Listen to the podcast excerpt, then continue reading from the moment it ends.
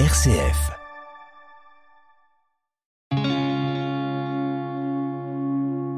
RCF, le béaba du christianisme.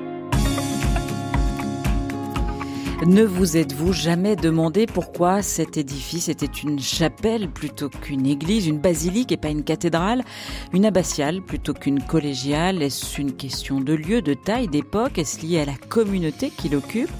Dans le Béaba du christianisme, je vous propose de lever le mystère sur ces différentes appellations.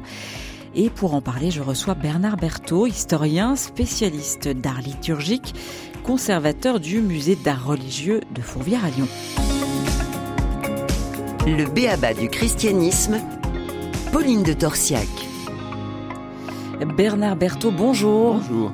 Alors vous êtes l'auteur du dictionnaire des arts liturgiques, c'est euh, aux éditions euh, Frémur.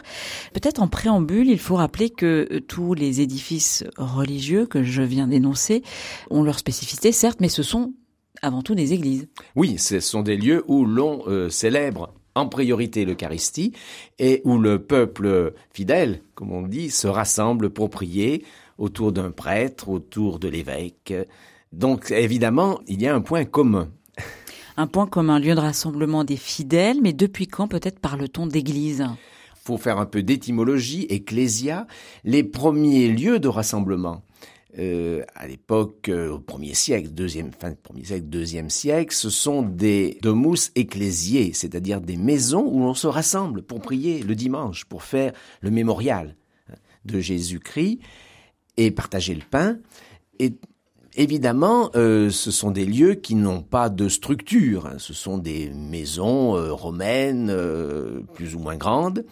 Il faut attendre le IVe siècle pour concevoir des lieux spécifiques pour la réunion des chrétiens. Et donc ces lieux vont s'appeler domus ecclésiae, puis église, évidemment à cause de son étymologie. Église qui veut dire rassemblement, hein.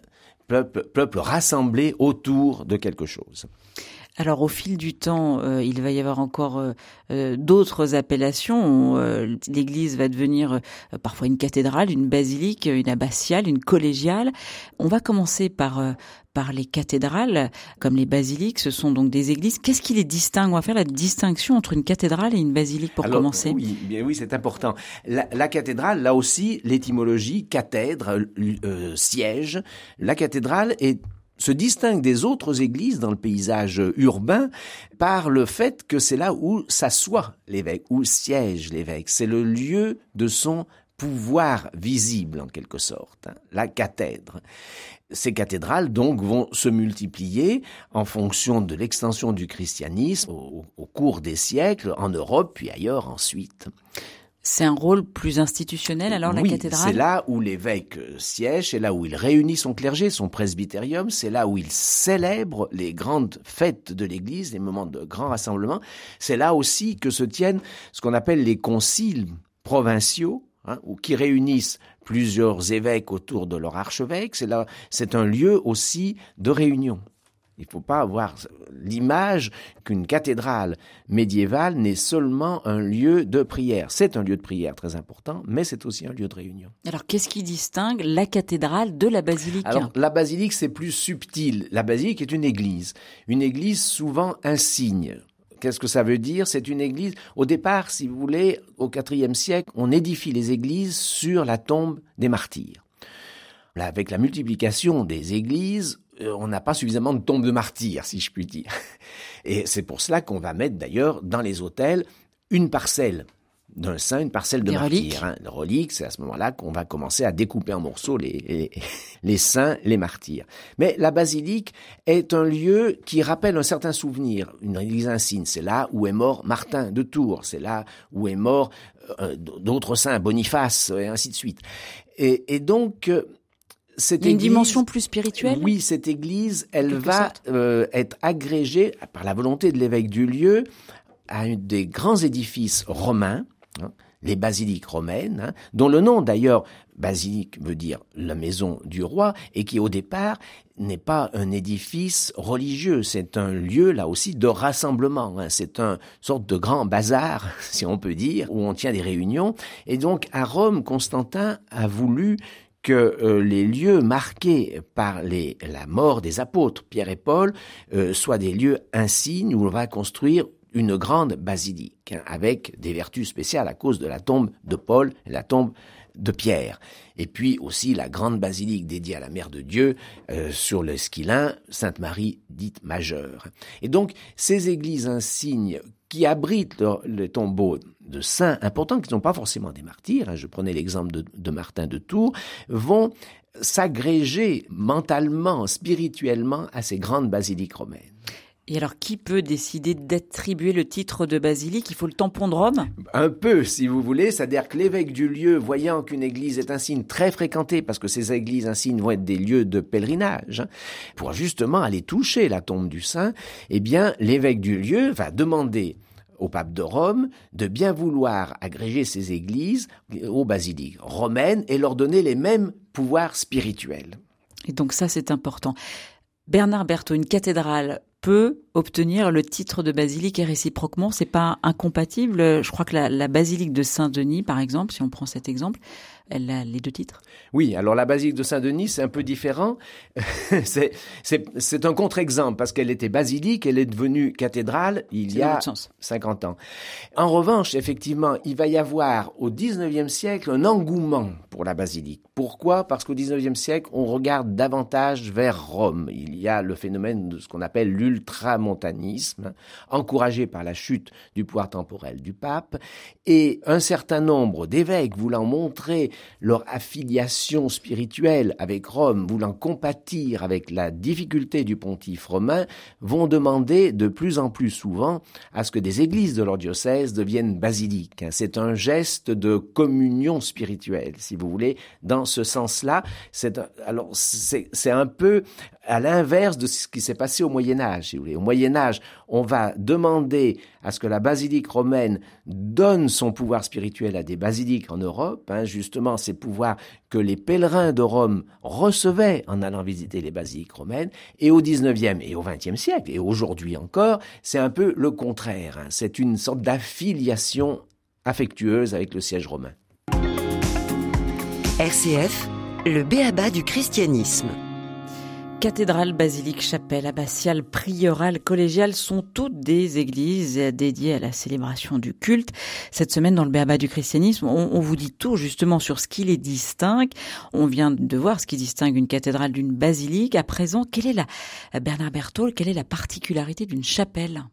Alors une chapelle, à la différence d'une église, l'église, elle, elle, a une fonction euh, presque canonique, c'est l'église paroissiale, où siège là aussi le curé, qui euh, partage avec l'évêque, qui l'évêque donne une sorte de délégation euh, ordinale.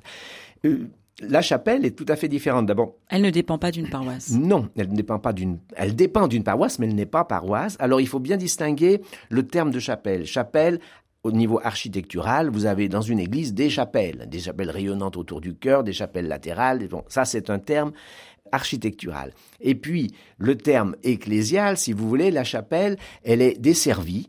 Euh, c'est une chapelle qui peut être en, dans la campagne, qui peut être dans la ville. Elle peut être euh, d'origine dévotionnelle, une chapelle dédiée à un pèlerinage, un petit pèlerinage dédié à un saint particulier. Cette chapelle peut être incluse dans un, dans un édifice important, dans un château, dans un palais, chapelle castrale, chapelle palatine.